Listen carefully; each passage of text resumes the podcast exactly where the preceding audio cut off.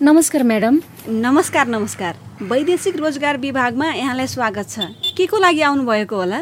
Madam म care गिभरको रूपमा काम गर्न विदेश जान चाहन्छु। त्यही भएर बुझ्न आए कि। ए तपाईँ कति वर्षको हुनुभयो? म पच्चिस वर्षकी भएँ म्याडम मैले केयर गिभर काम गर्न जान पाउँदिनँ र। कम्तीमा दस कक्षा उत्तीर्ण भएको नेपाली नागरिक पच्चिस वर्षदेखि पैँतालिस वर्ष उमेर ननागेको न्यूनतम पाँच फिट अर्थात् एक दशमलव चार मिटर उचाइ र तौल पैँतालिस किलोग्राम प्रहरी रेकर्ड राम्रो भएको। शारीरिक एवं मानसिक रूपमा स्वस्थ र गरौँ भारी बोक्न सक्ने चुनौतीपूर्ण हेरचाह सेवा प्रदान गर्न सक्षम र इच्छुक व्यक्ति केयर गिभरका लागि योग्य हुन्छ। यी सबै कुरा मिल्छ मसँग। बरु काम पो के के गर्नुपर्ने हो?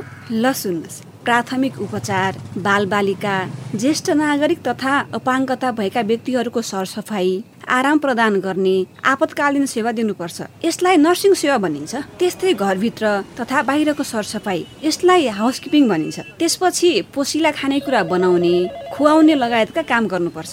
मलाई त आफ्नै घरमा काम गरेको अनुभव छ। यसबारेमा जान्न के गर्नुपर्छ? तपाईँले तिन महिना अर्थात् तिन सय नब्बे घन्टा अवधिको तालिम लिनुपर्छ।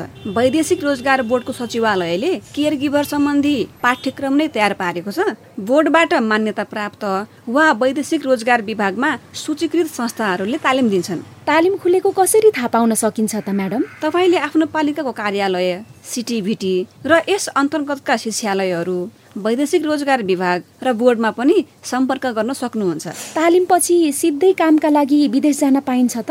तालिमपछि तपाईँले राष्ट्रिय सिप परीक्षण समितिबाट सिप परीक्षण गराउनुपर्छ। त्यसपछि सरकारले केयर गिभरका लागि खुल्ला गरेका देशमा श्रम स्वीकृति लिएर जान पाउनुहुन्छ।